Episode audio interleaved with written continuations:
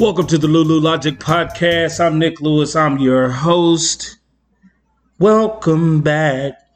It's Thursday, August the 13th. I got some good news for you. So I got the call last weekend. Uh, I'm going into my high school Hall of Fame. It's pretty cool uh, to get that call. I uh, went in my college Hall of Fame a couple years ago. Now I'm going into my high school Hall of Fame next month. Really looking forward to that thank you to whoever voted on allowing me to go into the Hall of Fame because that is awesome. And um, yeah, looking forward to it, man. It's, it's going to be a good trip home. Uh, it's for homecoming. And uh, yeah, they're still playing football in Texas. So be able to see my nephew play the night before, which is going to be amazing. I haven't seen him play in a while. And he's a freshman in high school, and he is starting to look the part I cannot wait to see what he does when I go to the game. Shout out Jacksboro, Texas. And thank you again. But today's episode, man, this dude right here, we go way back. His college roommate was my rookie roommate in Calgary. This dude's a DB. He was a great competitor on the field, very knowledgeable guy off the field and he loves giving back and sharing his knowledge with others, and he has a passion for teaching. You will see this is the Lulu Logic Podcast. Today's guest is from Knoxville, Tennessee, and went to Middle Tennessee State. He played in NFL Europe for the Berlin Thunder, then the NFL for the Buffalo Bills. Then he came north to the Hamilton Ticats and the Edmonton Eskimos. He finished his CFL career with 13 interceptions and three pick sixes. Not only was he talented, but he knows the game inside out. He coaches at the University of Waterloo and previously had his training gym, Bradley Sports. Welcome to the show, Jykine Bradley. What's up, brother? Man, what's going on, Nick? First of all, I want to thank you for having me on the show. You know, what you're doing, man, it's inspiring it's a blessing to some guys that want to come on and talk and tell their story. So Appreciate keep doing it. it, man. That's greatness. Appreciate I just want to thank you for having me on the show. It's a blessing. Man, you know we had to do it. Uh, we go way back.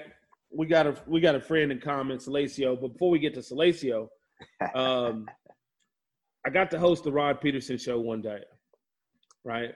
They called yeah. me, and uh, well, I went in to to be on the show. And uh, the producer sat down with me and said, What would you think about hosting the show? Uh, Rod's going to be out of town and we need a host. And if you don't do it, I'm going to have to do it. And, um, you know, he was just like, We would really love for you to do it. And, you know, you can have up to four guests. I mean, my guests, Damon Allen, Ryan Phillips, John Bowman, and then you, yourself, that's those legends right there, man. well, but you bought that thunder though.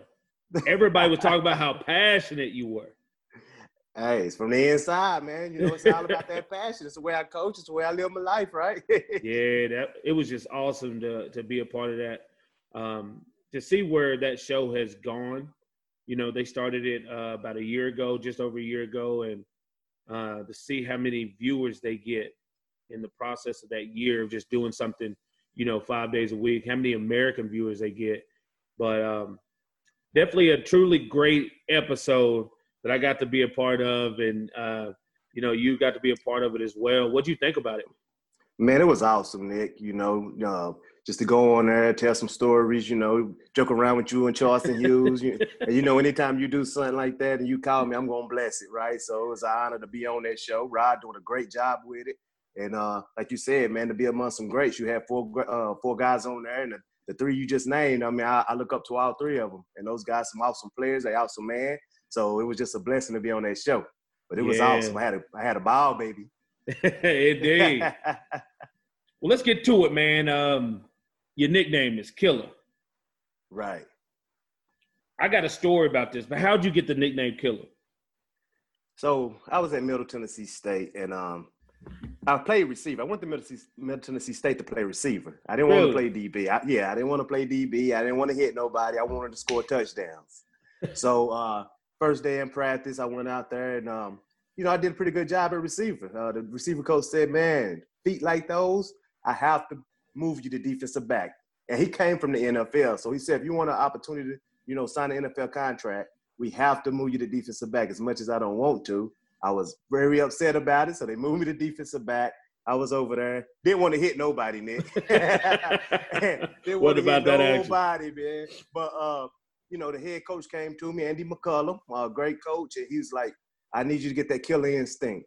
I need you to start coming down and killing people. So I was used to tell the guys, I said, you know what? I'm about to just start killing people. So I took the shot one time, and it felt great. And after that, killer, it just it just kept that, that nickname just stayed with me, man. One time we played y'all um, in Hamilton, and um, Johnny Forzani um, on the bus after the game, like he was like Johnny could run. yeah, he fast. Johnny could run. You put him up, put him down, boy. Johnny was like, "Man, that dude crazy. He he was gonna kill me out there." I said, "Johnny, that's just in the game, man. You know what I'm saying?" And uh, you had him shook. Were you a big trash talker when you played? I was a big trash talking nigga. I, you know, as a DB, once I get a receiver to talk to me, I felt like I had him. Now, one thing I know about you, you was a big trash talker too, so I, it, did, it didn't work with you. but you know, at the end of the day, you know, you talk trash because you know ninety percent of it is mental, Yeah. right? And if I can get into a receiver head, he worried about me and not catching that ball. You right? So that was one of my uh, that was it's just one of my techniques. And uh, on the field, I like to talk trash, but off the field, it was all love. You know, we all got to go home to our family. It, it's a professional sport. You know, it's a big fraternity in the CFL from the NFL. Don't matter. We all, you know, we show love to each other. On the field, we compete. Yeah. Off the field, we show love. Yeah, because when he said when he said you was talking trash to him, I was like, man, Killer ain't gonna do nothing. He goes, his name is Killer too. oh, Johnny, you know, and he was that's a great receiver too, man. You, you, sure, you better try to get him off this game, or he gonna run by you. oh man, you know what the biggest thing? He didn't even start playing football until like his twelfth grade year. Oh, Like if he would have actually uh, had the chance to learn the game and like you know just not play on talent alone, right, like Johnny could have been special. Yeah. That's kind of like Markeith, Nick. Markeith Yeah, he was four the same seven. way. Yeah, Yeah, Johnny Really? ran. Yeah, he was four three legit. Yeah, Markeith, he told me he didn't start playing in high school. really. Yep, got in it. Uh, I think he said his, I want to say sophomore, junior in high school. And look at the player he turned out to be. Man, I don't know who got on my nerves more, Markeith or Sean Lucas and Saz. 'cause neither one of them talked. nope. Like I remember one Nope. time, Sean Lucas, I ran at him first play of the game, full speed. We running the ball. Yeah. He's down in his stance. I run at him, palm to the face mask. Right. His face mask hits him in the face. His here ear pads fall out. His helmet's up on his head, like turned like this. Right. He picks up his ear pads and runs off the field for two or three plays to fix it, and then comes back. Never said a word. Don't say a word. Yep. That, that players like bothered that. me because it didn't bother me. It bothered me as a man that you let somebody do that to you, and you didn't say nothing. Right. But you know what, Nick? It's, it's a it's a strength too, man, to be able to do that. You know what I'm saying? Because one one thing I said, like, I want to if I can get that receiver to talk back, then I know I kind of got some kind of control. Yeah. But when he don't say a word to me, then it's like he's not empowering my words. That's one thing I live on in life, right? You know, Yeah. he not reacting to anything that I'm saying. So I need him to react to what I'm trying to say, just to let me know that I got him. But he wouldn't do it, man. And uh, a lot of receivers didn't do it. So yeah. I mean, that bothered me as well. you know, sometimes you get in those talking matches like Korey Banks is out there. You know, me. Yeah. Who, who are some of the big trash talking receivers that you've been around? Because Uh, like, I, I think about it, I don't really know a lot that really just talk a lot of trash. Receiver. it was it wasn't really a lot, you know. Like I said, you you, You know that's how it, did. it, it, it was good because you know to get us going, man. I needed that to get me going. Uh, Jermaine Cope, you know me and Cope from the same hometown. He about he about thirty minutes away. He from Harriman, Tennessee. yeah. So you know, Cope he, he, he'll talk a little uh, trash too. uh, But Cope got that old Southern trash talk. he got the old Southern trash talk. Yeah. uh, you know what? Who you just brought up? Lacio. My, my roommate, right? My roommate and your roommate. He was uh when I was at MTSU, he was actually with the Chicago Bears. So he would come back and we would do our one on ones. And man, you know, Lacio was fast too. I think he was like four two. yeah. So he helped me out a whole lot. But we we went at it. We went at it. We're going to field at MTSU, man. We do our one on ones. I got him one time. That's how you talk to him, Nick. Ask him about the quick jam I hit him with. And I was to his knee. I told Lacio he need to do some squats because he, hey, them legs were small. Boy, them legs were so small, but that upper body, boy, he was on point. Man, one time I remember um, we were down on the field in Calgary where they they don't practice anymore, but it's a little grass field, and there's an exit right there. Okay. And Lacio is about to do a one on one, and this bus comes off the exit, and like it goes, it's coming, it never stops. It's like it exit off and it's going as Right. Lacio starts running, and Lacio outruns the bus and catches a fade route on somebody in one on one. And I'm like, that shit is crazy. Oh, I believe it, man. Lacio could put him up and put him down. Man, that, That dude was was his special. strength, boy. Yep. That dude was special. You know, you've been around a lot of great DBs, um, not just playing the game, but I mean, just since the game has been done, uh, since you've moved past the game, and uh, just to name a few, like Shives and and RP. Um, you know, you've been around Jason Shivers, and I mean, you know, Mark Washington and Orlondo Steinauer. Right. What does that mean to you to see, to be around those type of people like that, that are like very smart and intelligent? It's empowering, Nick. It's a growth mindset.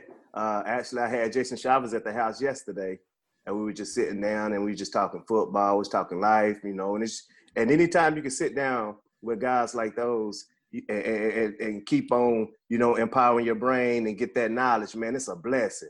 You know, I had I talked to uh, one of my close friends and old teammate Brandon Lynch all the time. He just got the cornerback job with the Cleveland Browns. Awesome. So yeah, so man, I mean, it's a blessing uh, uh, to see what these guys are doing. Like I said, I like to surround myself with good men, you know, because they good man before they coaches, and that's that's what I like to uh, surround myself with, man. And uh, just to be able to pick their brains and to grow from it, it's a it's a uh, blessing and it's an awesome opportunity. Yeah, Shives um, became a D, co- D coordinator last year for the first time in SAS. Um, we were guest coaching together a couple years ago there in 2018. Yep. Just talk to me about the experience of just watching him, and you know, from back then he was the DB coach two years ago to last year becoming the defensive coordinator to now getting ready for, you know, if no season 2021. But can you just talk about the the mindset and the change that you've seen him? Because one thing is is that these guys are not only great coaches and great they were great players, but you know, men of color Yes. that are in position to do do some things as well. Well, one thing I was always told, Nick, if you would, Shots, he was the defensive back coach when we was there guest coaching. Yeah. But I always, I was always told by a coach, if you're the defensive back coach, you need to be preparing like you, you got to have the mindset of a defensive coordinator. If you're the defensive coordinator, you need to have the mind of a head coach. So as a defensive back coach, you you think in your mind you the head coach of your defensive backfield. So to watch Shives out there, you know, making the calls while he allowed, which allowed Coach Jones to go around and, and, and you know check on everything else, the special teams. Let's go see what the offense is doing and watching the receivers run their routes. While Shives took over the whole defense. And I remember telling him uh, the night after that first practice, I said, hey, you better be ready because you finna be a defensive coordinator. I told it. him that you can ask. him. I said, you finna be, we're gonna speak it into existence. I said, because the way that you ran everything, the way that you was organized, um, your demeanor, the way them players respond to you, man, Nick, it was awesome to see that, man, and it was inspiring, and uh, I loved it because you know when when I see guys like you know him, Mark, Brandon, O, all those guys doing great things, I love it, man, and uh, you know I'm always rooting for them. Yeah, you were around Mark Washington last year for the first time, I believe. Um, Yeah. You know, you played. We played against each other, and uh, he's been a part of the league for a long time. Was in BC for a long time, but now got to Hamilton, and, and you went in and guest coached with them last year. Can you just talk about that experience of being around him for the first time? And is there any similarities with Shives, or is it different? I know he's a great man of faith. and a great Right. dude. Well, everybody got their different styles. Uh, You know, Mark Mark is a great, like I said, like you just said, he a man of faith. You know, he stand on principles that don't change, and I love it, man. And Mark, one thing about Mark is just to watch him take control of his meeting room. You know, the way he take control of his meeting room, the way he get everybody involved, to hold everybody accountable. Nick, my phone. You good? Okay. Yep, the way he take control of uh, the meeting room and hold everybody accountable, man, that was awesome. And just to see how prepared he was. And one thing I learned about Mark too was the work ethic. Uh, I remember, I remember going to the dorm room. Uh, I can't remember what time it was, and Mark was still in there Mm. on the computer watching. When I wake up, he was the first one in meetings. So it was just the work ethic. He talked to me about the work ethic. And to this day, I can call Mark, ask any question. He gonna pick up the phone. You know, that's one thing about all my guys that I surround myself with. You know, you don't have to worry about them answering the phone. You got a question, you call them, and they're gonna answer the phone. They're gonna answer your question. Yeah. And So, then they- then you got Coach O, man. That dude's special to me. I mean, he's like Barack Obama to me. Because he just got that persona. He's not loud. He Nope. he demands respect. I remember him, you know, my first image of him is the leader of Toronto's defense. right, had all those guys. They went and won a Grey Cup in 04 my first year. But you had he had uh, Michael Shea, Kevin Abbott in front of him, and, and Mike Fletcher, and you know all those dudes up front. Johnny Right. Blaze uh, from Tennessee. You know what I'm saying? So you had all those dudes, and you had the the DBs and everything, and he was like the leader of the defense. And and now just to see what he's done. I mean, going down to Fresno and and making them a top ten defense yeah, right? And then coming Yep. back to the CFL and doing what he's doing here. Can you just talk about being around him and in his whole demeanor and how he handles that team? And I can see why he's successful. Exactly. Cause he a true leader, Nick. You know, he lead them guys follow, man. And like you said, he's not loud. He calm and poised under pressure, but he will demand and Yeah. he will hold everybody accountable, starting with himself. Right? That's one thing I learned about Coach O. He out, he calm and poised under pressure. He will, you know, he holding everybody accountable, but everything start with him. You know, uh, he, he's about principles and he about standing on them. You know, one thing I, I learned from one thing that stood out to Coach O, he was like, "Man, we, we all signed up for this game. You know, it's it's gonna be somebody that I cut that's gonna go somewhere else and be an all star." Yeah. you you know what I'm saying? He and, and it was just it was just amazing to see, you know, how he handled things mentally, how he surrounded himself with great coaches as well, like uh, Mark Washington and um, Jim Barker, and, Yeah. and and and they stood on the same principles as Coach O, right? And then that trickled down to the team. So it was no doubt in my mind that them guys made the right turn and they was gonna have some success. But man, Yeah. it was a blessing to be around them, Nick, and to learn from them. Yeah, I could totally get that, man, because I just look at that list of names right there, and I know your intelligence of the game, but to be around those guys that have proven it, you haven't got your chance yet to prove it on that stage, Right. right? But to be around those men, and like you said, each are different, Yep. but all are successful Right. right? And I think that's yep. the biggest thing to be around those guys and to have those contacts that you can pick up the phone and talk to, and even like you said, Brandon Lynch. Like, how you feel about that? to- That you have all that access to those people, and um, and you're trying to carry it forward in everything that you're doing. You know what, Nick? I take it as a, I, like it. It's a, it's a challenge to me. You know, it's a challenge for me. I one thing that I will do is keep, you know, having that growth mindset, keep learning from those guys. So, like they always tell me, when it's your time, you are ready. Yeah, You know, when the opportunity come, you are ready because it's, it will come. It's like it's just like anything else, man. You can't rush it. You know, uh, it's like planting a seed, Nick. You plant that seed, it got to go through the dirt first that's it. you know, and then once you water and go to the dirt and it grow, now you're in position to branch out and you can create opportunities for other guys just like they created the opportunity for you. Yep. So it's all it's all timing, man. And I'm gonna soak up all the game from the OGs. That's what I call them, the OGs. that's it. I'm gonna soak up all the game, man, and uh, I'm gonna be ready when my time comes. I've been thinking about this, and our defensive backs the smartest defensive players on the field? Because I look at guys like we talked about with Mark Washington, Jason Shivers, Orlondo Steinauer. You throw Korey Banks in there, and RP and Brandon Smith, Jamar Wall, uh, Tad Kornegay. Right. You know yourself. Like for me, those guys stand out with their knowledge of the game that that know this inside and out that were able to play for so long. Do you think defensive backs are the smartest defensive players on the field as far as at the pro level? You know what, Nick? It, yeah, I'm not gonna say the smartest, but we get to see it from a different angle than everybody else. The D lineman is down; they can't see what's going on on the back end. You know, the linebackers can see what the D lineman is doing, but they can't see what's going on on the back end. We get to see it from a different view than everybody else on that field. So one thing that uh, Mark, you know, always talk about is being a complete DB defensive back. You want to be a complete DB. I want to know what that front line doing, what that line, what those linebackers doing. I want to know if that blitz is coming to my side because I want to. I need to know if that quarterback throwing into the blitz to give me opportunity to jump that route. Yeah. Or is he, or is he throwing away from the blitz? Right. I, you know, I need to know the fronts. I want to see what the fronts we in. I want to know the protection. Are they gonna have time to pick it up? Are they bombing the receiver down now and cover zero, so they might have an extra second to throw that deep ball on me. Whereas they don't bomb them, I don't know the ball got to come out right now because the extra blitz is the quarterback man. Yeah. Right. So that's that's that's stuff that you know to make you you know separate from anybody else. So we got to see it from a different perspective. You know, most most people see football and they think it's checkers, right? You need great athletes, right, to go out and execute great game plans. But what you're talking about is chess, and that's right. what I'd be trying to tell everyone is is the chess match of everything that's really going on on the field. Because when we get into conversations like this, it's very hard to explain to people. Like I'll, I'll use Tony Romo for instance.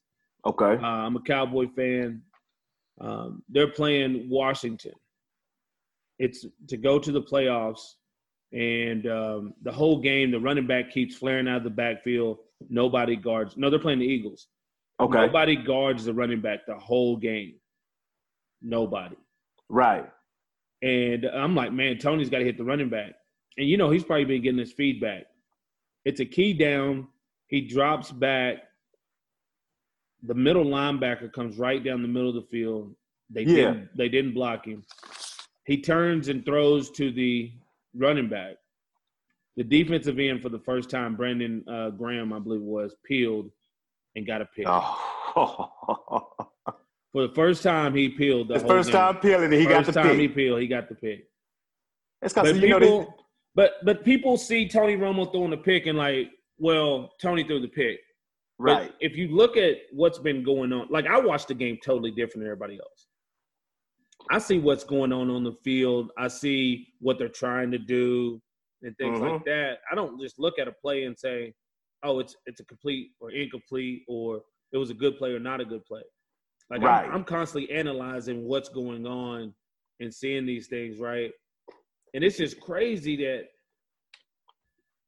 football could be so individualized, right? Fans, but how structured it is for players.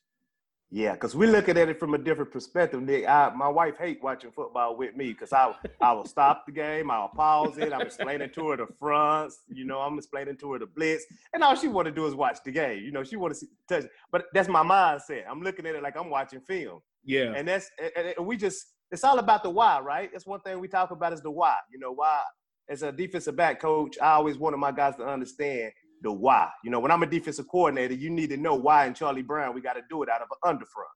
You know what I mean? Why the front got to match the blitzes. So I'm all about coaching up the why because I feel like if they know the why, then they can go out there and, and, and perform at the highest level. Yeah. Speaking of being a DB coach, how was the transition into DB coaching? Like from you, from playing to coaching, what was the biggest change for you that you saw? that I couldn't go out there and make the play. I had to relate the information to you know my players and get them to go out there and make the play. So I had to become um, as a teacher. I know I had to uh, be a different style teacher. You know, I didn't want just be one dimensional. I had to be visual. I had to be audio, and I had to be kinesthetic because Tyrell might can just hear what I'm saying and go do it. As to Andy Mello, you know, he can see it and go do it. Where I might have uh, Lyle Fletcher that got to do both. He might have to see it and do it, right? So I wanted to make sure I gave them guys everything they needed, to be able to compete at the highest level. So I had to be a, a three-dimensional teacher, you know, and yeah. that's that was the biggest thing, man. It was it was good. It worked out for us. Uh, I want to thank Darrell Adams, you know, from uh, the University of Waterloo defensive coordinator for giving me the opportunity to put me in position to work with a bunch of great players, man, and you know, being transparent. Uh, uh, them guys uh, and Chris Bertoia as well, Nick, because he uh, you know took a shot on me, and uh, without them, I wouldn't be in the position I'm in now. Yeah. You know, and uh, I, I just knew I had to be transparent in everything that I do and be demanding as well. Yeah. You know, I had to be demand. I wanted to demand greatness out of those guys, and also and also be, uh, uh, you know, what I'm saying positive while I'm doing to giving them positive reinforcement. You know, because you can sit there and yell and be negative. I was told the coach to do a lot of yelling. Is is, is pointing the fingers at the players because he want everybody in the stands to know it ain't his fault. Exactly. Nope. Common poise, man. That's it. That's it. And a lot of people can't perform under that pressure. They're already under pressure. Right. And I tell them all the times, like, it's not like you wanted to mess up. Right? It's not like you win the game saying, you know what, I'm about to go screw this play up. Exactly. We know that. to mess this coverage up. Like, Right. we know you going out there. we know you something. messed up. Yeah. Absolutely. So let's coach up the why. Let's coach him up now. That's now it. he don't went out there and messed up. Give us opportunity to go coach him up now. That's what we get paid to do. when my backs came to sideline last year, it was we watched film on the on the iPad. Um, Yeah. I took notes on if I seen something, you know, Okay. running back ducking his head on blocks or, you know, not taking the proper steps or whatever the case was. Yes. And you know, I just I go through it with him. I can't tell you what to do. right. Hey, why Right. why did this happen? Or you know, you know, remember your technique. Let's go back to the technique and you know, make sure you're pressing the hold. Make sure you're pressing the hold. We're gonna jump cut Mhm. this, right? So it's just all about that. It's about fundamentals. But I understood. See, I feel like there's a lot of coaches that don't understand you in the same damn boat as the players. Right. They act like they got a different life raft out here that can float, and they're yelling and screaming at players. Like, what is that gonna do? We're in the same boat. I'm trying to get the most out of you, and I'm trying to be, help you be the best you can be, and that's my Man, you- job. You the pilot. You the pilot of your of your plane. You flying Yeah. that plane. So if I'm the pilot and I'm and, and we hitting turbulence and I'm freaking out, then guess what? The passenger's gonna freak out too. but if I'm calm and poised, you know, okay, put your seatbelts on. We just hit a little turbulence, but we gonna get through it. Guess what? They're gonna be calm and poised, and somebody gonna go out there and end up making a play. That's But it. if not, it's gonna snowball. And you know, it's it's just uh, one of my favorite books is Think and Grow Rich. yeah, And there's certain principles in Think and Grow Rich by Napoleon Hill that you know you got to stand on. And if you stand on those in life and you stand those in, on those in coaching, guess what? Everything else will take care of itself. So that's what I stand on, Nick, and that's what I coach on. We talked about that in the last interview. yeah. That's one of the things that I love about Clay as well. Like Clay, he always encouraged the players. He never, he never demeaned the players. Right. It's, yes. Our team stayed together, man. That was awesome. That was, you know, what I'm saying to be on that side for the first time. Right. And um, I know how easy it is to lose players and to for players to give up on coaches or to give up on teams and stuff like that. But Mhm. dude, that was it's just awesome to be around good people, man, that understand it. And when when I talk about like Mark Washington and, and Shives and, and Steinauer, you know, yourself and even RP over there in BC Right. still. But this whole new generation, right, of of our our generation of, of players that are now coaching Yep. but are doing it in a positive way and giving kids a great opportunity uh, to be successful. Right. When you look Mhm. at when you look at CIS, like when we came into the CFL, like your first year in the CFL was 05? 05. Yep. Yeah. So your first year in the CFL, we remember the caliber of Canadians that were playing then. Right. I mean, you had some good ones. You had, you know, you had Hitchcock out there and Yep. some of those And- guys, you know what I'm saying? Right. You had I mean, there was some great Canadians. yes. but you only had one or two on the team, mostly. When you look at going into Waterloo, what was the biggest difference of seeing those Canadian kids now to compared to when we first got into the league? Well, I was looking at it from a different angle, Nick, because when we was playing, uh, you know, dealing with you know with Hitchcock and uh, uh, uh, Clinton Wayne got he went to Ohio State. Hitchcock went to Weber uh, State. You know, those guys went down to the U.S. You know, and got coached down there, and then came back up and was successful. When I went to Waterloo, I mean, it was just it, it's some it's some great players at Waterloo, like the Tyrell Fords. You know, it's guys. I, I seen guys on that team that I feel like could go down south and play. Yeah. You know, and then it, it, it was some guys that was a little, that was a little behind. But it's gonna be like that on every team. You know, you go down to the U.S. It's gonna be some guys that you're gonna see that's can play at the NFL level or the professional level, and it's gonna be some guys that's that's a little behind. You know, so I mean, it was it, it, it was just a situation, and, and looking looking at it with positive eyes. And you know, my thing was to go in there, and I just wanted to teach. Yeah. Yeah, I, I don't care what, what, what player you put in front of me. I always want to teach because I learned something no matter what level you at. And it's fortunate I got guys that's coaching at every level because they say, hey, no matter what level you at, little league, you know, NFL, CFL, uh, high school, NCAA, you got to bring something to the table that can help those guys reach another level. If you can do that, then you're gonna be coaching for a long time because that's what they need. If I'm in the NFL, how can you get me to that second contract? How Yeah. can you get me to that third contract? If I'm in the NCAA, you know, how can you get me, you know, to the pros or, or get me potentially signing a professional contract? You know, if you're in high school, your goal you want to play college ball. You know, and, Mhm. and not only that, you you still installing the principles of manhood in me because before you're a coach, you know, anything else you do in life, you're a man that's standing on principles Yeah. right? I always say that you take all that away from a person and you take the game away from the person as you seeing what's happening now in 2020. What are you inside? Yep. Hundred You percent. know, so How you think this is going to affect those uh, CIS kids and even the NCAA kids um, with everything going on, stuff being canceled?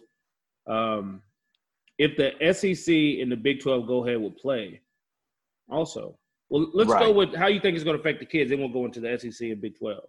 Well, you know what I think it's gonna affect the kids uh mentally because this is the first time it's being taken away from them. Yeah. But with the same, with the same, if you if you think about it though, if you really look at it from a positive mental attitude, now to give them an opportunity to really focus on something else as well. You know, I mean, uh, maybe it's maybe I always say 2020. If you take the 20 year 2020 and put vision at the end of it, it's 2020 vision.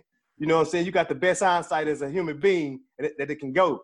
So what are you seeing? What is this trying to show you? What can we get better at? It done took away all the entertainment. And it done took away everything from you. How can you empower yourself? Right? Like take it and and and and, and, you want it to be positive.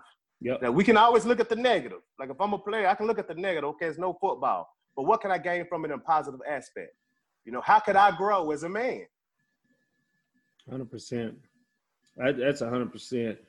Do you think these colleges are going to extend scholarships because of the? There might be a backlog, right? So Right. with guys coming Well, in Nick- next year and guys being able to get an extra year. Well, you know what, Nick? I, so I don't think I told you, but I recently took a cornerback position at Northwood University. Okay. Uh, Congrats. you know, working yeah, working with the cornerbacks, and you know, it's kind of done messed up everything the plans that I had with the virus, and you know, getting across the border, and just a lot of things, you know, that's uncertain. You like, but I say I look at it from a different, you know, point of view. I look at it from a positive point of view. So something Yeah. positive is in is equally gonna come out of it. But I was talking to uh, the uh, coach. Matter of fact, it was yesterday. And you know, the first two games I already done been canceled. Camp I already done been pushed back. I mean, it's just so much uncertainty, you know. And then me, do I want to go down there, you know, and come back across the board? I got a family that I got to sit there and make sure that I, you know, take care of them first and don't bring nothing back to them. You know, it's it's just so many, so much, you know, that's going on, and uh, we got to make sure, you know, we make the right decisions not only for ourselves but for our family because that's what That's it's it. about. And um, it's just it's it's a hindsight, man. It's, but like I said, it's 2020. It's a vision. You know, it's, everything That's gonna it. get crystal clear, and we just gotta, you know, take it for what it is and and keep inspiring and grow from it. Cause something good gonna come out of it.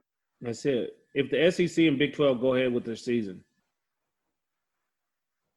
like obviously we can't have a champion of 2020. Right. What are we playing for? If you can't have a champion, like what are we playing for? That's what you play for, right? I know a lot of kids want to play to to better themselves and go to the next level, but we know 99% of those kids won't. So Yep. so what's what's what are we trying to get out of two conferences continuing their season? You know, that's a good question, Nick. I mean, and I think most of it's gonna come from within the players. You got to find something within. Like I said, I read a, a, a, a book, Think and Grow Rich, and one of them is the burning desire. What's your burning desire and your uh, definite purpose to do what you need to do? So that's where it's going. They're gonna have to find something. What's your burning desire? It might be, you know, you might want your father to see you play, or you, you know, you want to just go out there and and conquer the guy in front of you because you know anything you conquer your own. Yeah, right? it. I mean, it's it's an inside job you want to play because there's no championship, so you're not playing for a championship now. So it got to come from within, or you're gonna get a lot of players that's that's not gonna play, Yeah.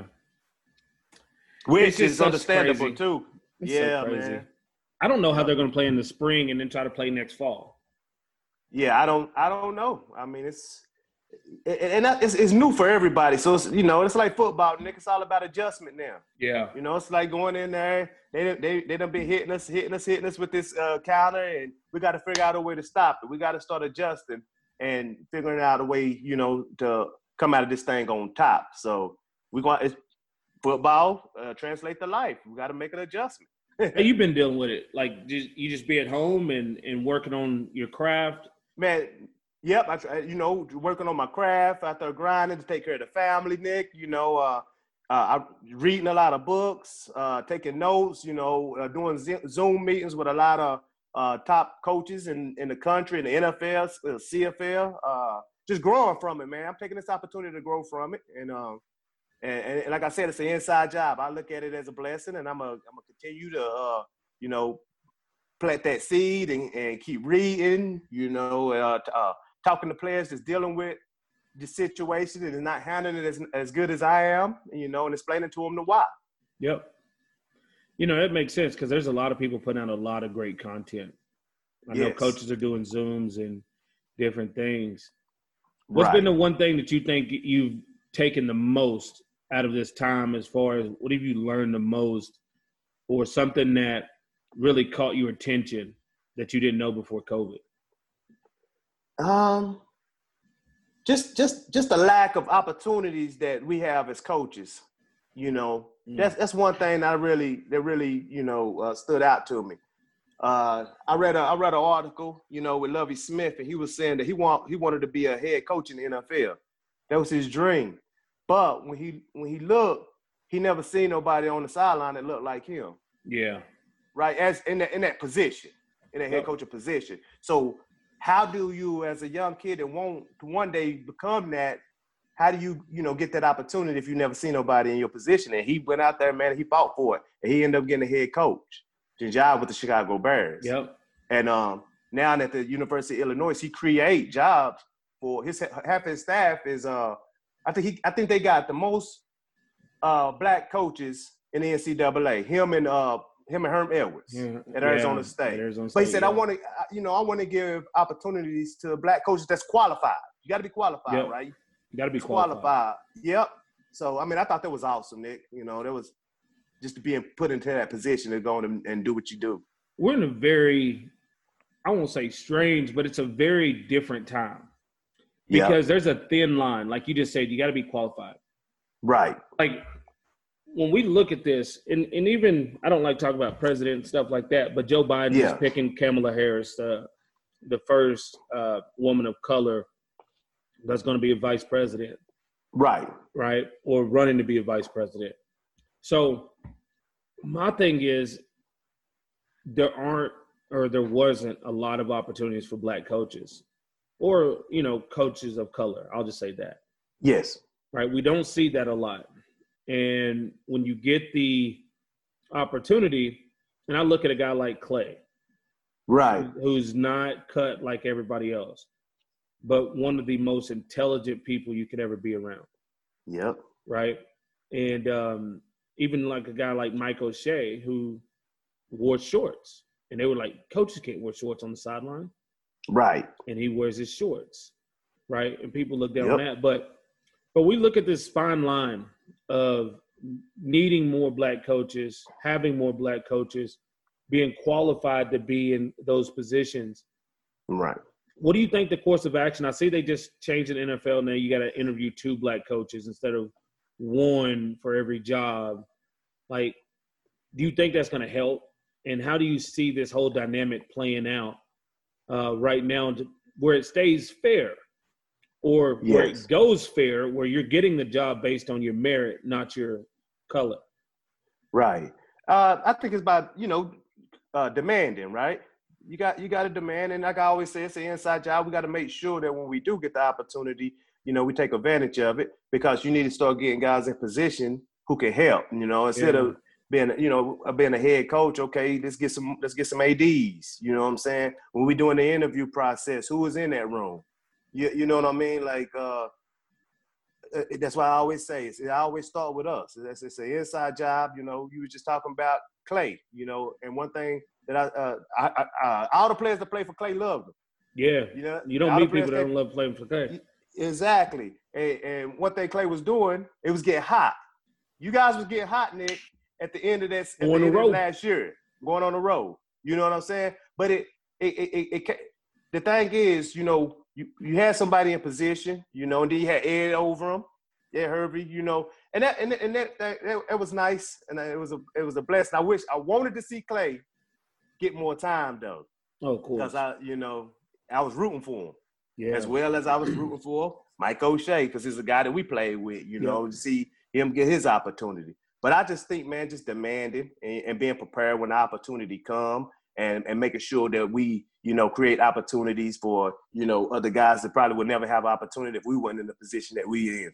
Like I said, Darrell Adams, you know, gave me my opportunity, you know, and, and, and Chris Bertoia, you know, he signed off on it, right? Yep. but it, it was an inside job, and I made sure I was qualified. Where Joe Higgins gave me the opportunity to coach prep school.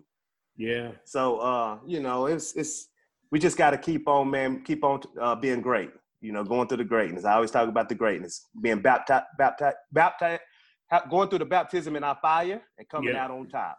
That's it. So, It's a you know, and that's one of the things is like we do need more black GMs yeah, because if if the NFL and even if you look at the CFL, you know, it's over fifty percent black, right, right? So players are going to relate to people that look like them as well.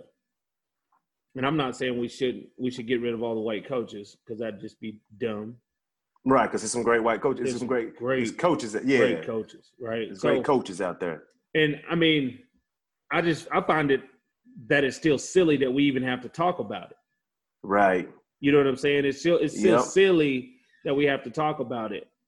But Yes. you know, some people that make decisions don't like certain images. Right. Some people that make decisions, you know, one thing might turn them off about you, but it might be a part of your culture. Yes. You know Yes. what I'm saying?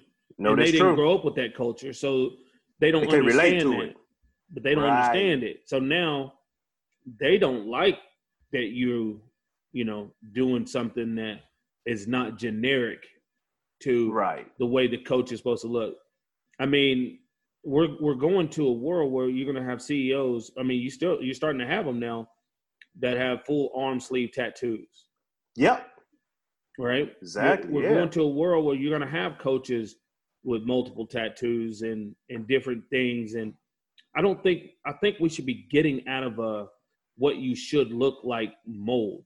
I mean, not Right. just with color, but just with the aspect of just quit judging people, judging by the merit of their character and what they want to do, and not Yep. by the way they look. And, and you're right, Nick, and absolutely go back to what I said earlier. You know, before you anything else, you know, who are you inside? You Yeah. know, a man. I mean, with everything that's going on, everybody talking about. You know, I was talking to one of my friends down in Tennessee. He was just talking bad about the cops, and I was like, well, wait, what, wait a minute.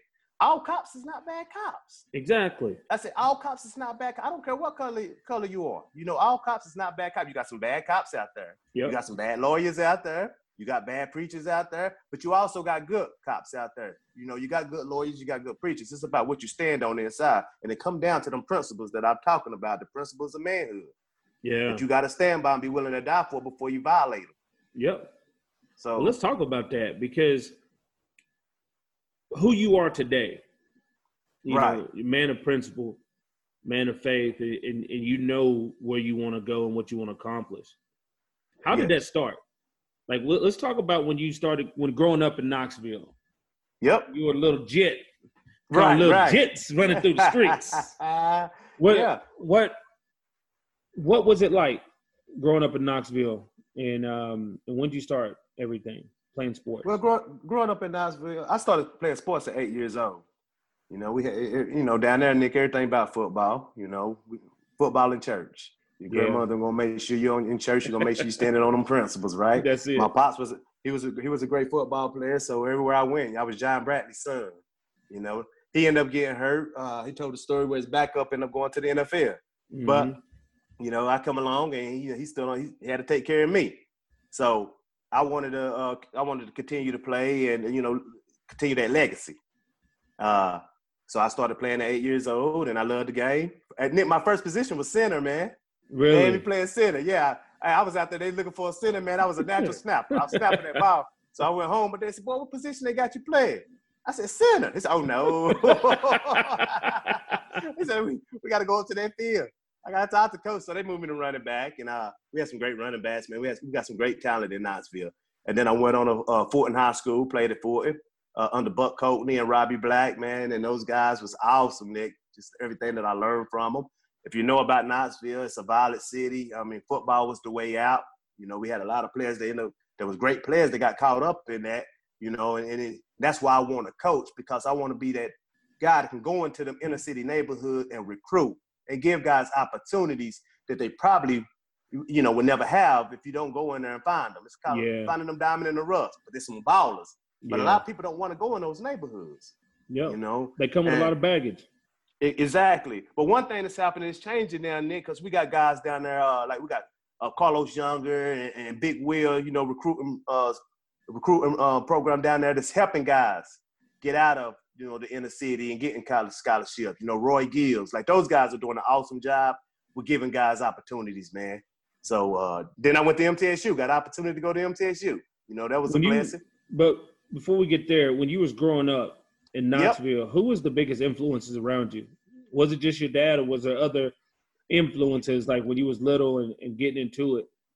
Um, it was my, my dad, it was a guy, uh, my cousin, my older cousin, Billy Williams, who went to Alcoa, and he went on to go to the University of Tennessee, and he got drafted into the NFL.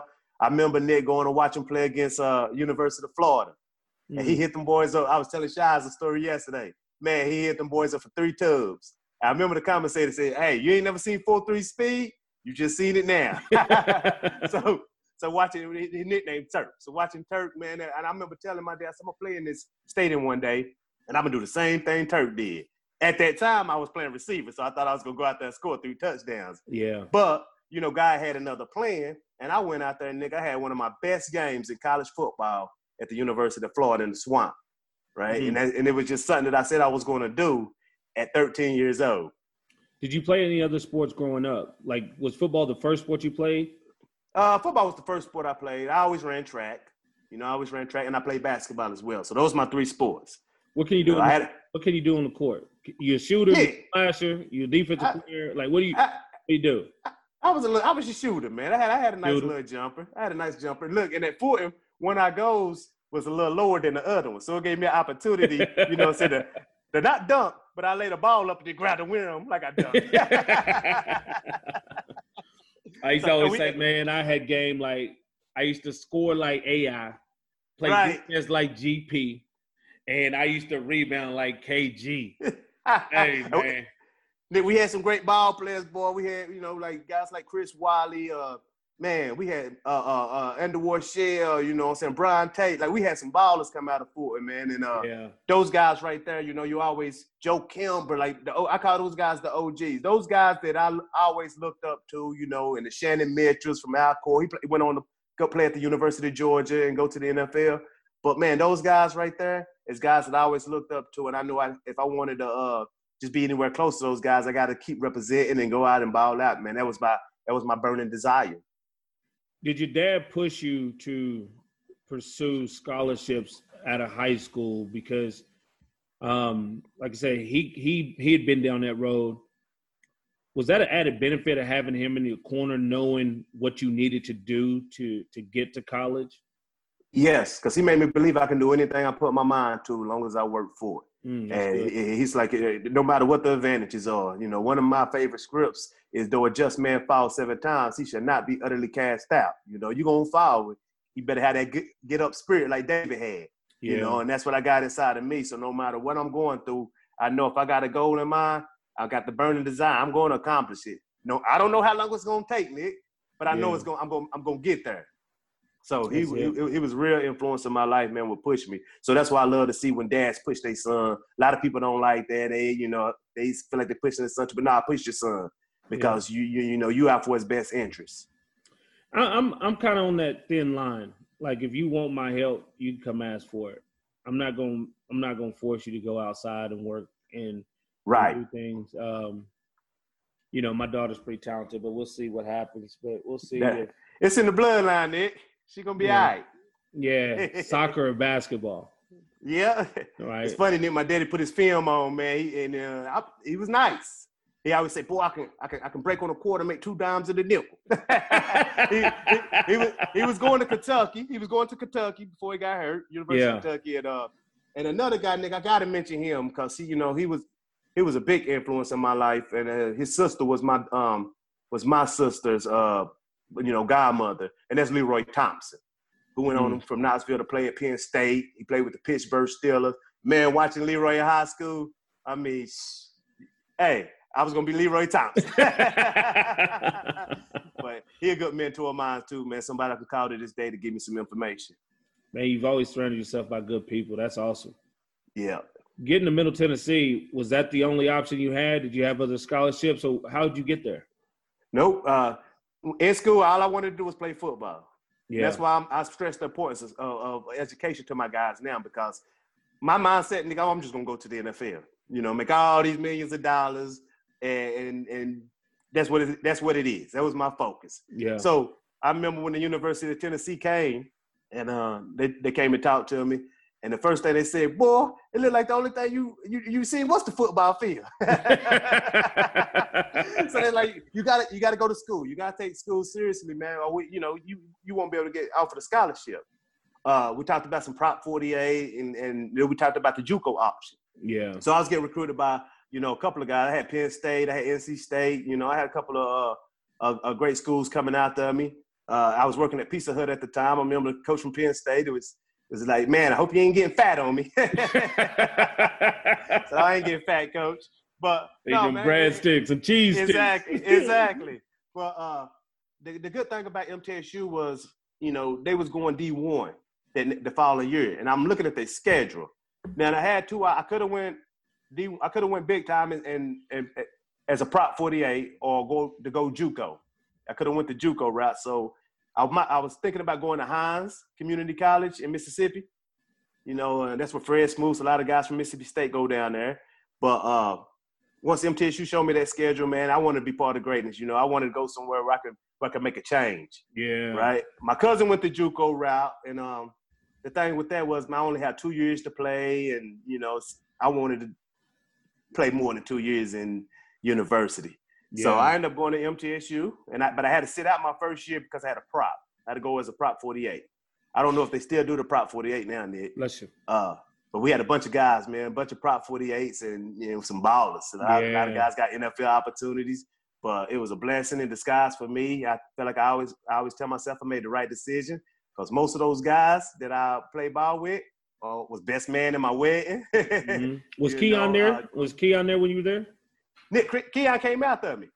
Came right after you then. He came right after me, but I was always there with Keon. So we'd go out there. Keon did the one on ones with me and Lacio, and then Keon went on to uh, to, to the NFL with the Titans before making his way on up to Canada. Yeah. Yeah, Keon, man, it's my guy, baller. MTSU. I tell him we got some ballers there. There. Between MTSU and uh, Eastern Washington, right? Yeah. and even Montana, right? Like Montana, there's some yeah. there's some schools out there that don't get a lot of notice, but there's a lot of great players that come from there. Why do you We- think we that had is? great- Because we had great coaches. We Mm. had great coach. Our head coach Andy McCollum did a real good job of putting a staff together for that year. We had, uh, like I said, uh, Coach Bird, the receiver coach, came from the NFL in Tulane. Uh, Larry Fedora was our offensive coordinator. He he was at uh, he was the head coach at North Carolina. Uh, coach Wickline, the offensive line coach, you know, he you Google him, but he's still coaching. I think he at Texas right now. Uh, Kacy Rodgers, you Kacy know, Rodgers, guy that Texas. I got, yep, a guy that I, you know, I still He talk to tackled. to this day. Yeah, exactly. hey he- man, Kacy he Rodgers get that man. work. He went to Tennessee. Yeah, he went to Tennessee. He, Kacy uh, didn't go to Tennessee, did he? Yeah, he went to Tennessee, man. Can you hear me, Nick? Yeah, I can hear you. Okay, yeah, he went. He went to Tennessee. He uh he uh coach. He, he went on to coach. You know, what I'm saying uh, where did coach go after that? He went to the NFL. After us, he went to the NFL. He coached I with thinking Dallas. of? I'm thinking of a D tackle from Texas They used to get that work. Yeah, now coach, man, Coach Ryan. He was the he was the D coordinator for the Jets, Okay. and and now he coaching at Tampa Bay. He the D line coach at Tampa Bay. Nick, That's one of the greatest coaches, man. I had a, a chance to play for, man. And to this day, I call him. He answers the phone. I get advice from him too. That's my OG. You know more coaches' names. I, I mean, I probably can't even go back to college right now and name all the coaches that, I had seen in college. Of course, you know, being in Division two, a lot of the coaches that I had were were GAs. So I had a bunch of guys right out of college Right out of college, that were general, uh, you know, just general assistants um, Right. that needed to get their masters or whatever that they was getting Mhm. paid for to do the work. So You're right. I just had a bunch of GAs. You ever had any coaches you didn't get along with along the way? Uh, I won't say get along with. I would say we had a couple of disagreements, but we, you know, one thing I learned, my daddy always taught me, you know, you agree, you you you agree to disagree. You know, everything ain't always gonna, you ain't always gonna agree with, you know, your wife. And your wife ain't always gonna agree with you. You know, but at the end of the day, you know, you agree to disagree. So we, done, I had some coaches that, you know, we done agreed to disagree, and uh, but at the end of the day, we come out and you know we both trying to reach the ultimate goal, and we're gonna figure out the problem, the solution to the problem, and get it, get the job done. So Yeah. I, I don't know. Like college coaches to me, there's a lot of college coaches out there that just talk reckless. You know, I remember I had a coach, he came in and first thing he said was, I'm not here to be your friend. I'm here to be your coach. Yeah, And he had a book in his office. It was um, um, How to Make Friends for Dummies. oh man. I'm like, man, this dude really just ain't got no kind of like he don't know how to make friends. He, so I already seen how this was gonna go. And Right. You know, you know me. I'm, and I'm at Southern Arc, and it, I'm trying to think of what year he was there, okay. and uh, it might have been my last year. I don't, I don't, I don't remember. But at this point, I was a starter. Um, You know, I didn't get along with him at all. It got to the point where I told him, if you ain't got nothing to say about football, don't talk to me. oh yeah.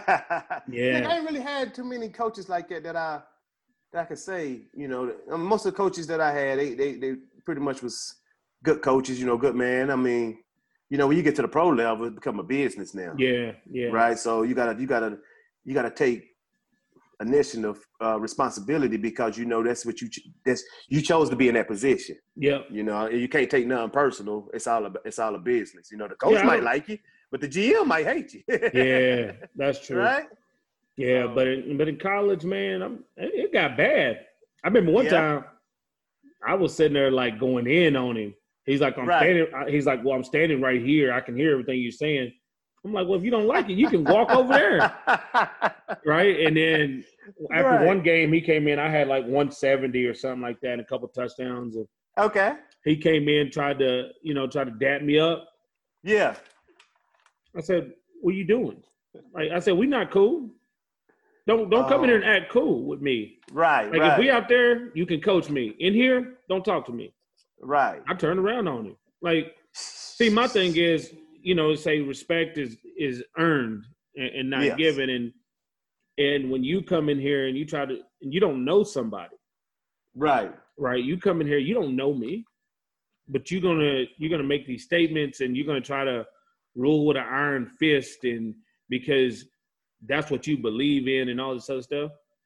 Why why don't you build relationships with the people? Because you're ultimately you're trying to be make them better men. Exactly. You're trying to make look them at the- better people.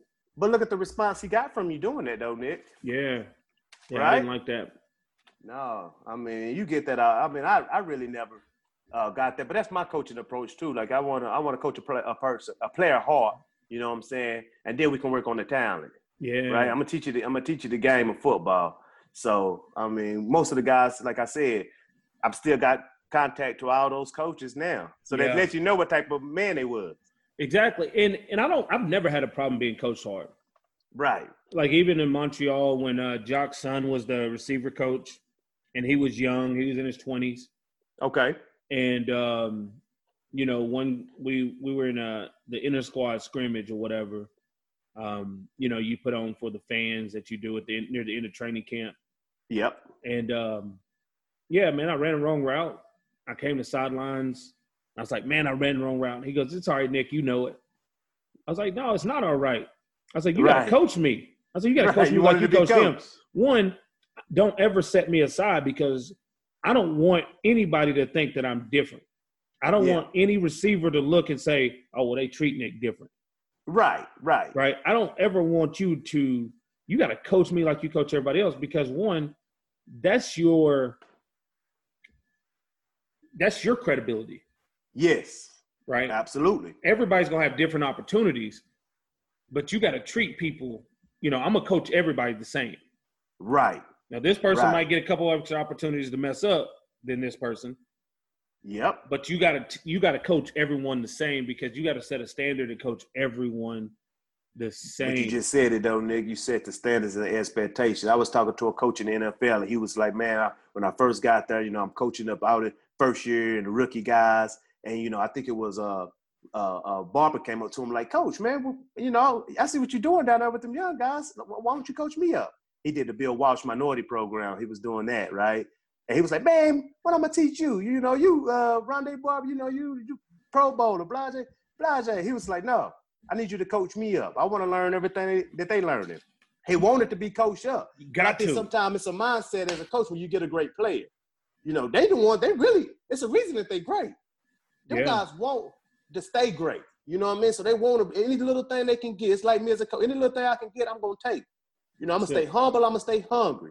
You, Nick, I'm, and, and, and, and one thing I always say, man, and I tell my players, stay hungry, stay humble. I'm going to coach you up. You know, I'm going to give you everything you need to go out there and succeed because that's what it's all about.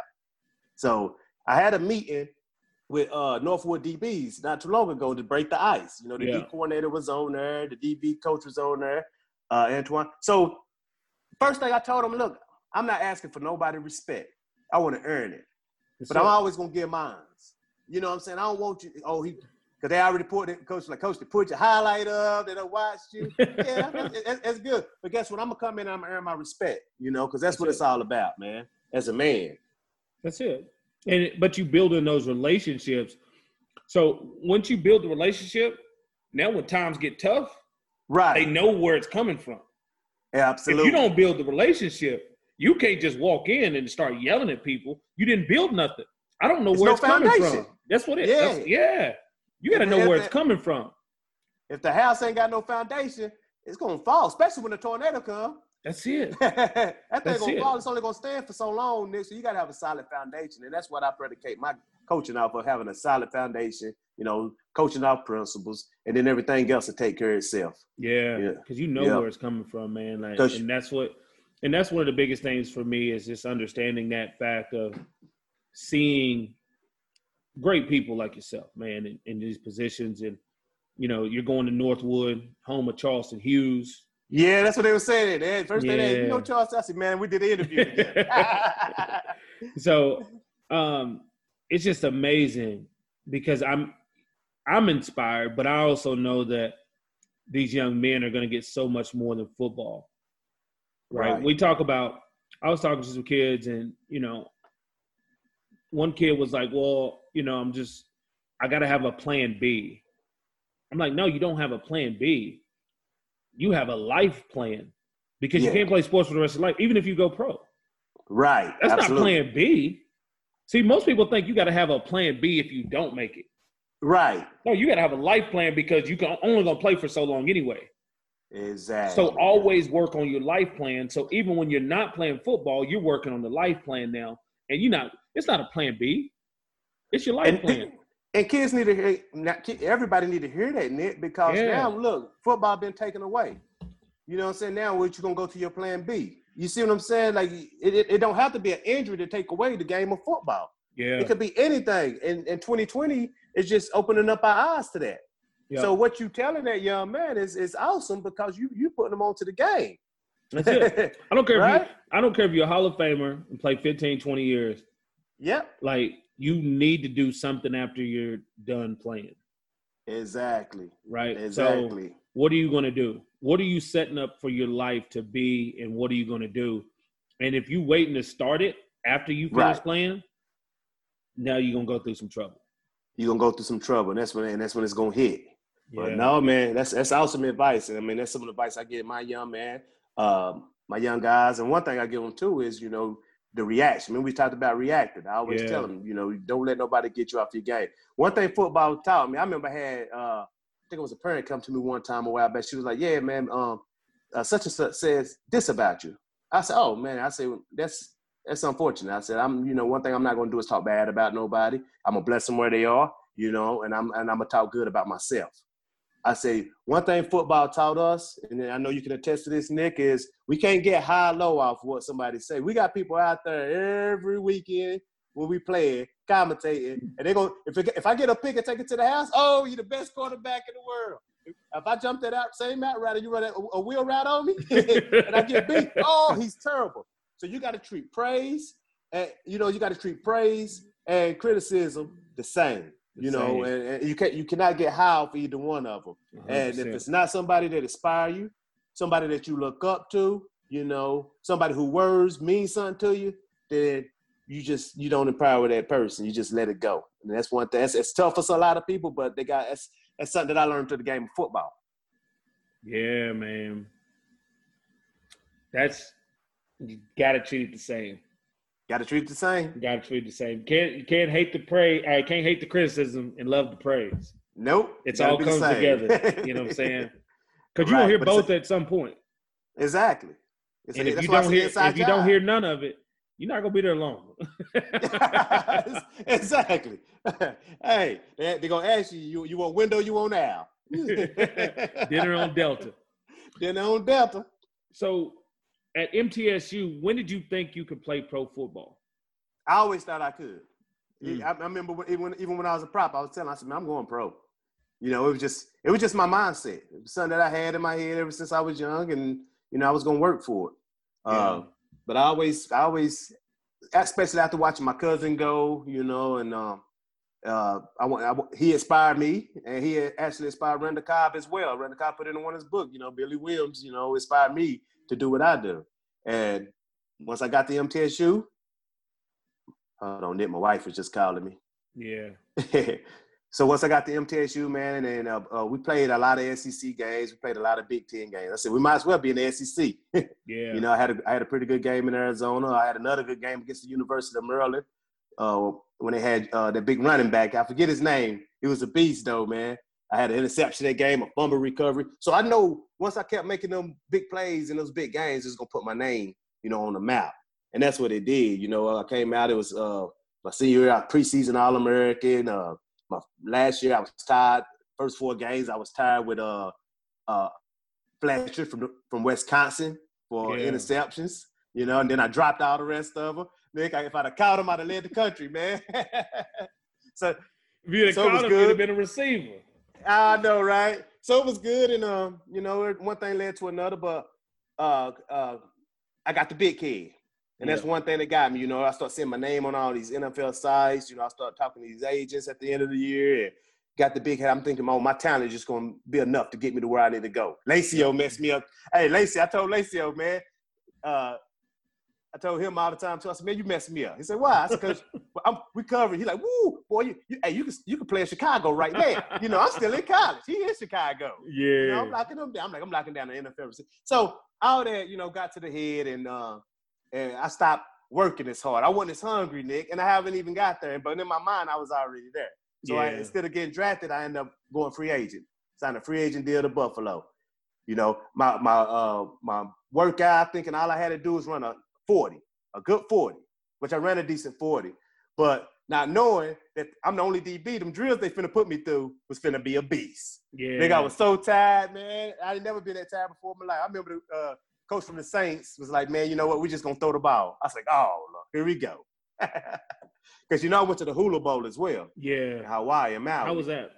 It was nice. We had some good players, man. Brian Westbrook was our running back. Uh, Mm, you know, Ma- Major Applewhite was our quarterbacks. yeah. Steve. Spurrier, and Steve Spurrier and Bob Stoops was our coaches. You know, so it was good. It was a good experience. It was a long flight, Yeah. long flight. But you know, the, the New York Giants got this package that you probably had to fill it out for the NFL as well. This big thick package that you filled out. So we flew from um when we, once we caught the flight from San Francisco to Hawaii. that package took three hours. By the time he was done, he was in Hawaii. yeah. So know everything. I mean, yeah, man. But I, you know, I reached one of my goals. I mean, one of my goals was to sign an NFL contract, and I did that. You know, the end of my NFL career didn't, uh, you know, pan out the way I wanted it to, like like a lot of people. But uh, you know, it's one of my goals, and I don't blame nobody but myself. You know, because I could have worked hard at the end and, and, and did what I supposed to do and made some different decisions to make that happen, and I didn't. So that's yeah. why I started my gym.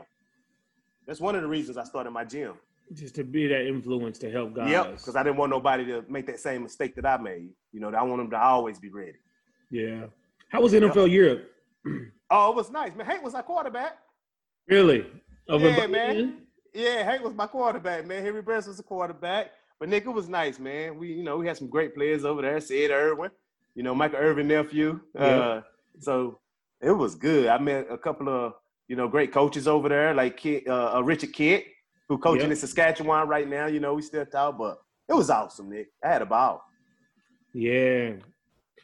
Had a ball. How was life over there? I, I've heard stories that life was great in NFL Europe. Oh, it was, man. They, I mean, they treated you with the, with a lot of respect. It's crazy because you know over there it's a soccer, everything about soccer, but they love the football though, man. I mean, the games was packed week in and week out. My roommate Kendall Newson was over there. He was with Rhein Fire, so you know we had that competition. He had another receiver that talked a little bit, but uh, it was it, it was good, man. Just the competition over there was great, you know, and it was good to see a lot of those guys go back to the NFL and become Pro Bowlers. Yeah, that's what um, what's his name for the um Steelers? Um. Oh, James Harrison. James Harrison. Yeah. I heard stories there. about James Harrison. He got cut by NFL Europe like two or three times. Somebody got hurt. Yep. He came back and just destroyed it, and then ended up going into his career. So it's crazy how that how that can happen to exactly. the magnitude of. You know, I think it's a. I think for a lot of people, it's the maturity and the switching mindset. It is. It's the right. greatness mindset. We always talk about the mindset of greatness, right? You had yeah. he had to go through that fire. He went through that fire, but he didn't give up though, Nick. That's the thing. That's the difference. He kept going. He kept going, and then look how it panned out for him. You talk to your you talk to your kids or your young men about it's not really all talent. Yes, we talk about that. You know, it's, it's about being in the right situation. You know, having somebody that really you know want to give you the opportunity and that's in a in the corner fighting for you. Yeah. You know, good good thing with me. I had Kavis Reed up in the CFL. He was the one gave me my opportunity up here and fighting for me. So yeah, you know, a, I want to thank him for that. It was an absolute blessing, you know, to have him in my corner. When you look at um, coming to Canada, have you ever heard about CFL? I did. Uh, I used to watch it a, a, little bit, but I remember Cope was up here. Jermaine yeah. Copeland was up here. So uh, we used to watch it. Some of the games would come on, and then I uh, then when they when they told me I was going to Hamilton, you know, I went on first thing I had to do was find out where Hamilton was, and they sent me the film, and you know, I'm I'm looking, I'm like, whoo, them boys running down the line at you. It was just a whole, it was a completely different game for me. Yeah. So, but I was excited about the opportunity though, That's not it. knowing, you know, what it was going to turn out to be, and it, you know, me still living in Canada. Yeah, beautiful country, man. It's beautiful awesome. country, man. Great people. I mean, I, I, have nothing bad to say about Canada. Yeah, the um, when you when you first came out, your first start was against the Calgary Stampeders, I believe. Yes. Yep. Henry Burris goes down. A young man by the name of Jason Gesser comes in. Right. Heisman hopeful Jason Gesser. Yep. And uh, Steve Buratto looks at Jason Gesser and says, "Do not throw the field hitch." Calls the play. Tell us what happened next. Man, I picked that thing off and took it 70 something yards to the house. Nick, it's, it's, funny though, Nick, because uh, that was my strength my strength was reading the quarterback three step, and now pretty just the one step. And Henry Burris knew that, when I was at NFL Europe. You know, that's one thing I did. I'm gonna I'm gonna jump at route. You know, I'm gonna read that quarter. I'm gonna get my read from that quarterback, and then it's gonna tell me what that receiver doing. You know, so I'm gonna go from quarterback to the receiver hip, and I'm breaking. So I knew if he threw that field side hitch, I was picking it off and I'm taking it to the house. You know, because everybody I was known for breaking on hitches. Yeah. Everybody knew that. So when I got the opportunity, and I was already hungry. Now, keep in mind, Nick, this was week eight. I want to say it was week seven, week eight. Till then, I was on the practice roster. Mm. And the same thing I did in that game, I was doing all, all my whole career in uh, practice when I was on the practice roster. And I remember somebody saying, "Man, why you ain't why they ain't playing you?" I said, "Don't worry, my time will come. It's gonna happen." I said, "I'm not." Same thing I said. I'm not gonna rush it. yeah. When I get the opportunity, it's you, you'll see. And he was like, "Man, you you if I was you, I would just." I tell them, forget that, man. I go home. I said, "You don't know the matter of man that I am." but what you I gonna do at home? Exactly. exactly. I'm not going back home. No, I'm gonna make a. I'm gonna take advantage of the opportunity. So I went to practice with a smile on my face, you know, and I. Uh, it was funny because I want to say Urban Justin had tweaked the hamstring, Yeah. and Urban Urban came to me. He's like, "Man, they're trying to get me to play, but I you've been out here doing your thing. You need an opportunity." So Urban was like, "I'm not. I'm going. I, I can't play. Like, I ain't gonna go out there and you make myself look bad." So they had to play me, Nick. I remember watching TSN. They were like, "Yeah, they're starting the rookie cornerback, and you know, it's talking about me." I went over there and I went early and I was prepared. I had my my mind was ready to go. I wish they could play the four. The game was played at four o'clock because I wouldn't have had to wait. but when I got the opportunity, man, that ball was in the air. I said, "Here we go." Thank you. I snatched it, man. Was that a sideline. I looked at the fans. I pointed to the back of my uh, jersey, man. I want them to see that Bradley because I want them to know you're gonna see that for a long time to come in the hammer. it was like soon as you picked it, the ball was in the air. Yeah, It was just like soon as you picked it off, you took three within three steps. Ball was in the air and you was running down the, in field. the air. Nigga, I I'm was like- lined up. le- You can't catch nobody that if you throw a field hitch and it gets picked off, you're not catching it. It's a wrap. You ain't catching. Nobody can catch it. I was lined up 11 yards out, so I was baiting him. So when he looked at me, I'm 11 yards out. Ain't no way he breaking on this hitch route. He thought he had it, man. And then you guys turned around and did a hitch and go on me. And I, I always tell my guys, if you pick off a hitch and take it to the house, do not bite on the next hitch. You know that hitch go coming. It gonna set you up. So I knew it was coming. I get the interception. Uh, so I had two interceptions in my first game. Coach came to me like, boy, what is it, your birthday? and and the rest was history, Nick. But I was ready Yeah. for the opportunity when it came, and that's what that's just how I'm built. yeah, that mindset, man. It's Yeah, and when you look back at when you say, you know, being there and not being there, like when you were in college, like your mindset, you was already there, and you Right. and you cheated yourself.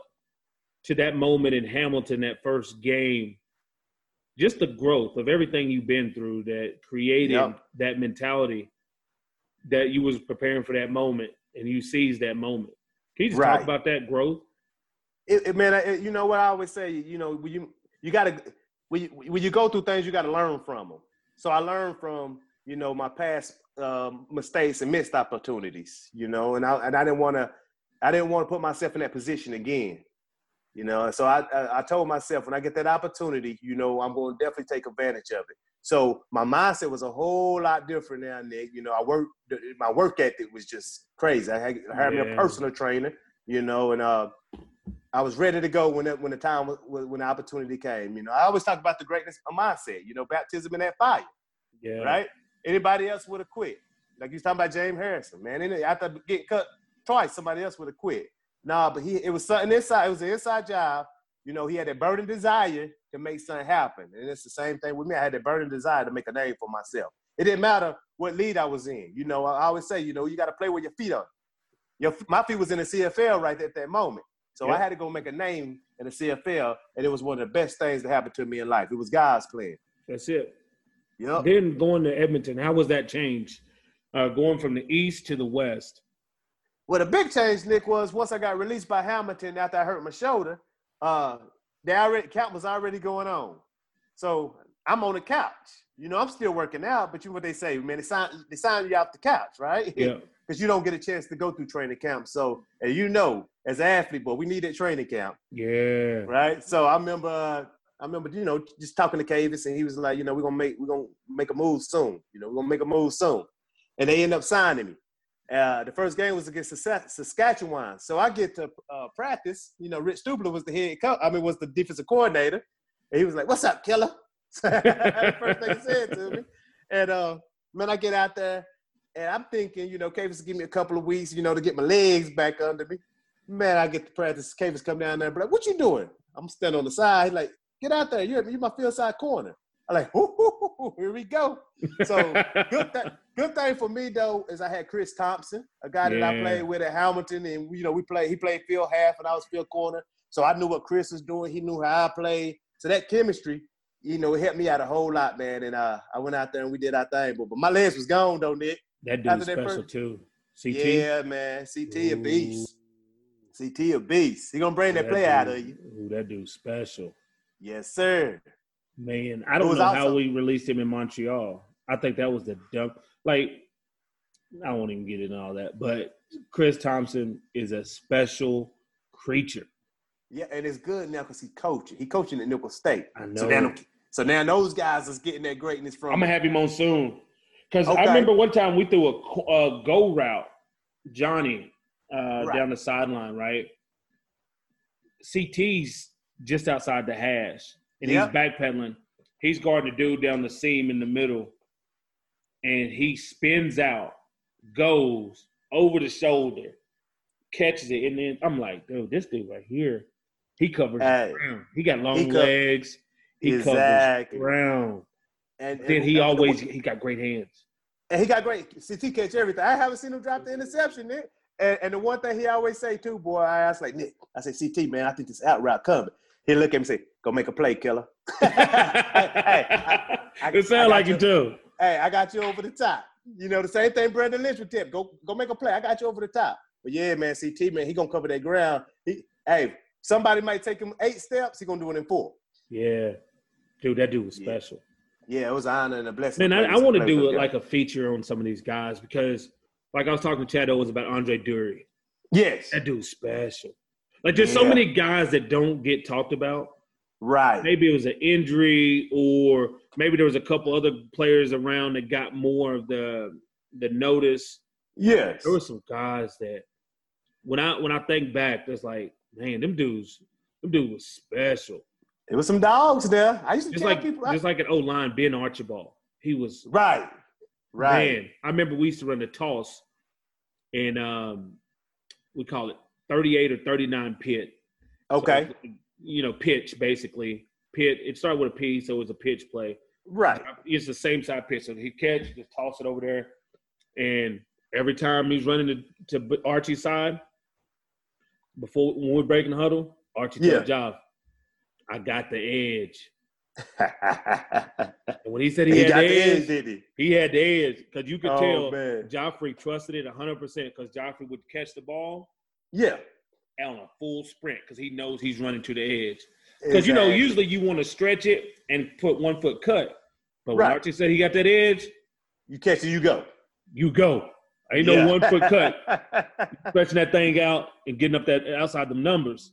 Right. And um, yeah, man, that Archie's special. Um, you know, when we had those three, man, we had Archie and then uh, Edwin Harrison and, and then Stanley Bryant. Yeah, El Stanley Brown. Yeah, nigga, y'all always had dogs out there though, man. Ooh, man I, I, on both sides of the ball, like y'all yeah. always had some dogs, man. That organization, you know, was they, they did a really good job of finding talent out there. Yeah, man. It, you know, it's it's it's a beautiful thing, but to talk about sports, but to talk about the intricacies of of what really happens on the field, right? And right. to know that you had players like that I remember watching Omar Morgan and Eddie Davis do it for a long yeah, time. Yeah, oh, them, hey, them guys can right? some dogs, boy. Whenever you whenever you have two guys that communicate so well, right, right, they didn't give up a lot. No, nah, they did. It was kind of like BC. Yeah, Dante. You know, with Mark uh, Washington, Dante, yeah. and, and, Ryan RP, like those guys, man. It was just, it, you know, it was just that brotherhood. And yeah. them guys knew they knew what it was like. Me, CTTs, you know, Mark, Markeith. And you, you played know, with Tad we, we, too, huh?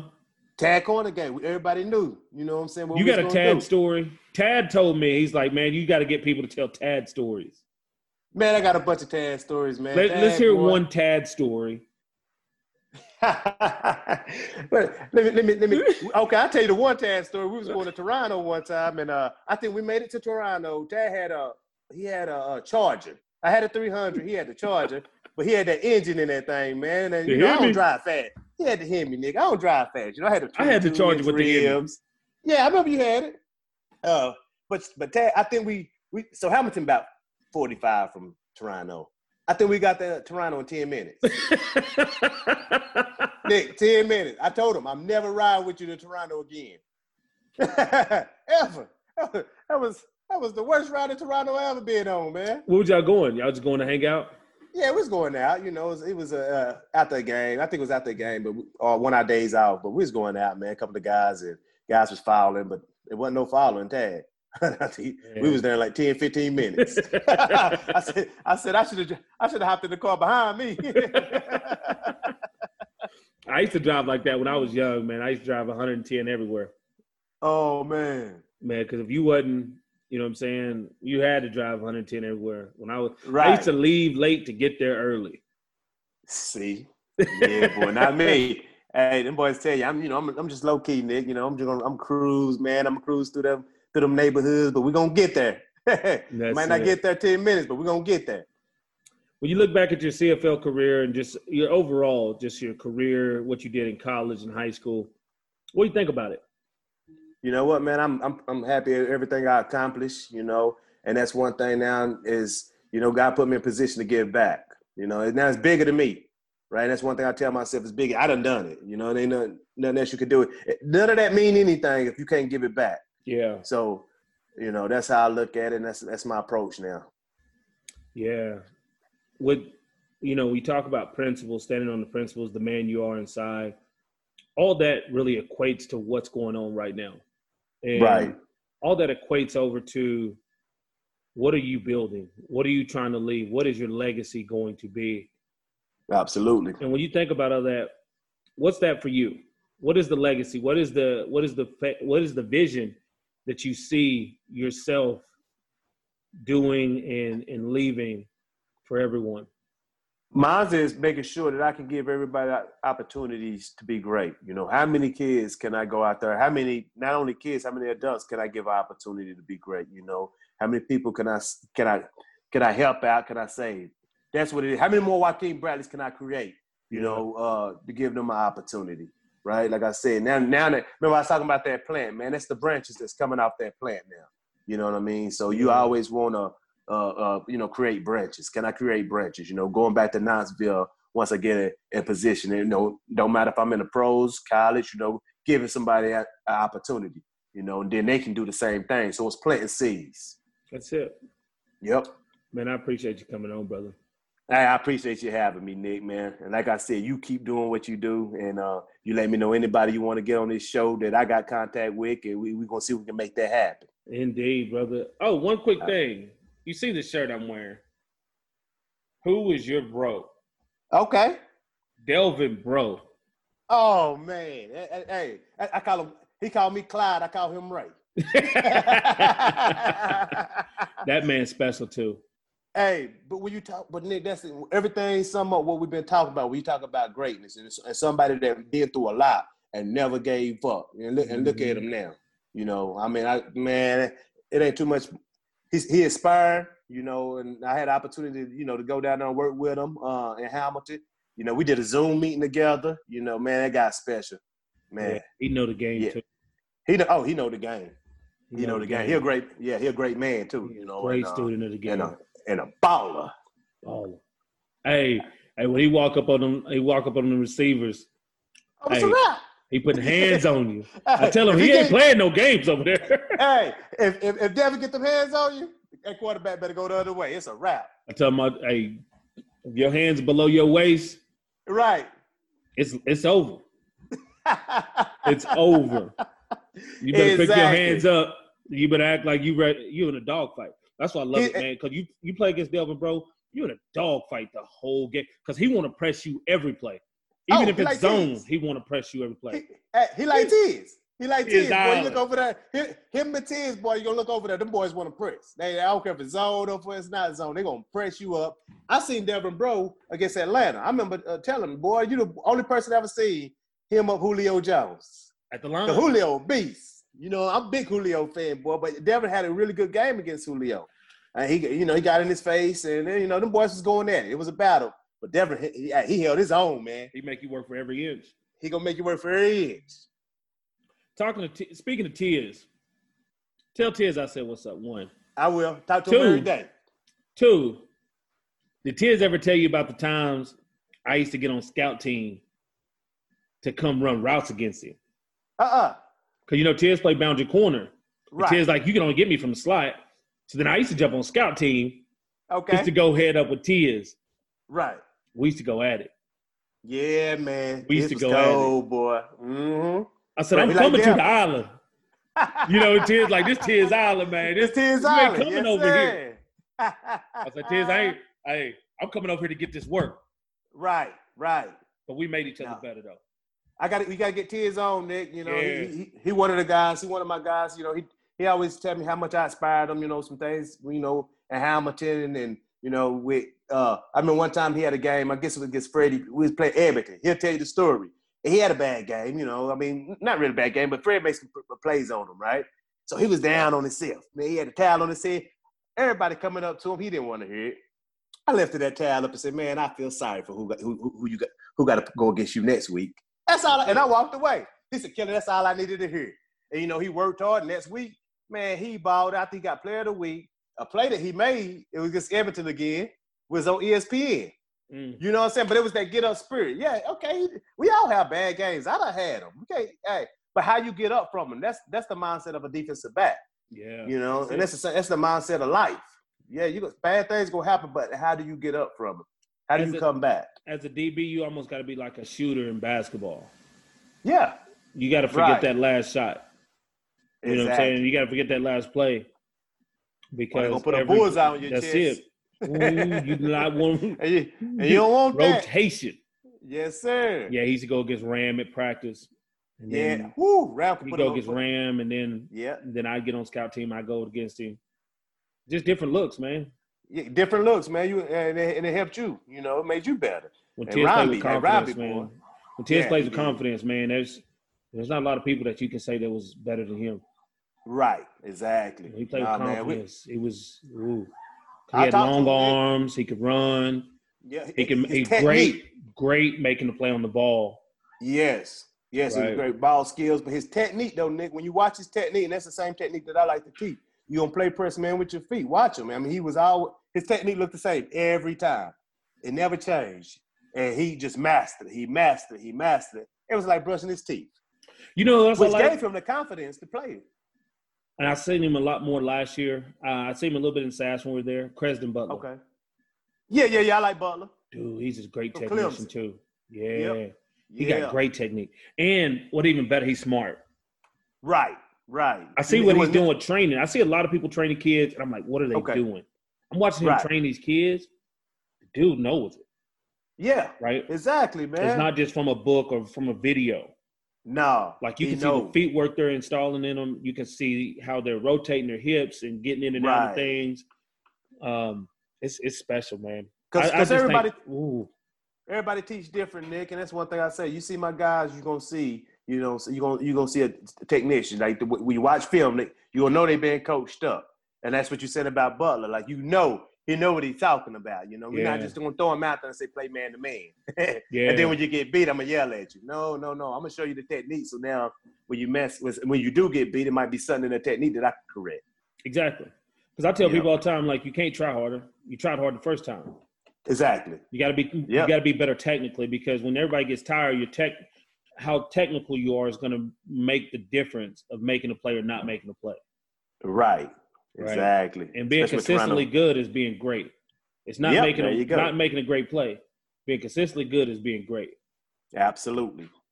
Right. So Absolutely. Well, we gotta get Tiz on here, man. I'm gonna talk to him and tell him Yeah. you gotta get him up. He coaching them too, Nick. we're at He coaching out in California. Uh, awesome. they pushed this. Yeah, they pushed the the, the the the season back though. But you gotta see his son. His son is a problem. I bet Tiz been is. training him. I bet he is. yeah, He he'll talk a little bit more right. about it. Yes, sir. How how can everybody stay uh, up to date on you, like social media? How can they follow you and, and keep up with what you're doing, man? Uh, Well, you know what? I mean, I'll be on Facebook every once in a while so they can, uh, you know, look up Jykine Bradley. Somebody created another page that wasn't me, so I had to go erase it. but uh, I'm a, I got to go get my Twitter. That's the main thing. I got to set me a Twitter account up, and I'm on. Um, my email is Bradley Sports, you know, at rocketmail.com. So, you know, if anybody got any questions or, you know, comments or concerns, they can always email me. Uh, I'm on Instagram just as Jykine Bradley, but yeah, they, that's my contact, and they can hit me up anytime.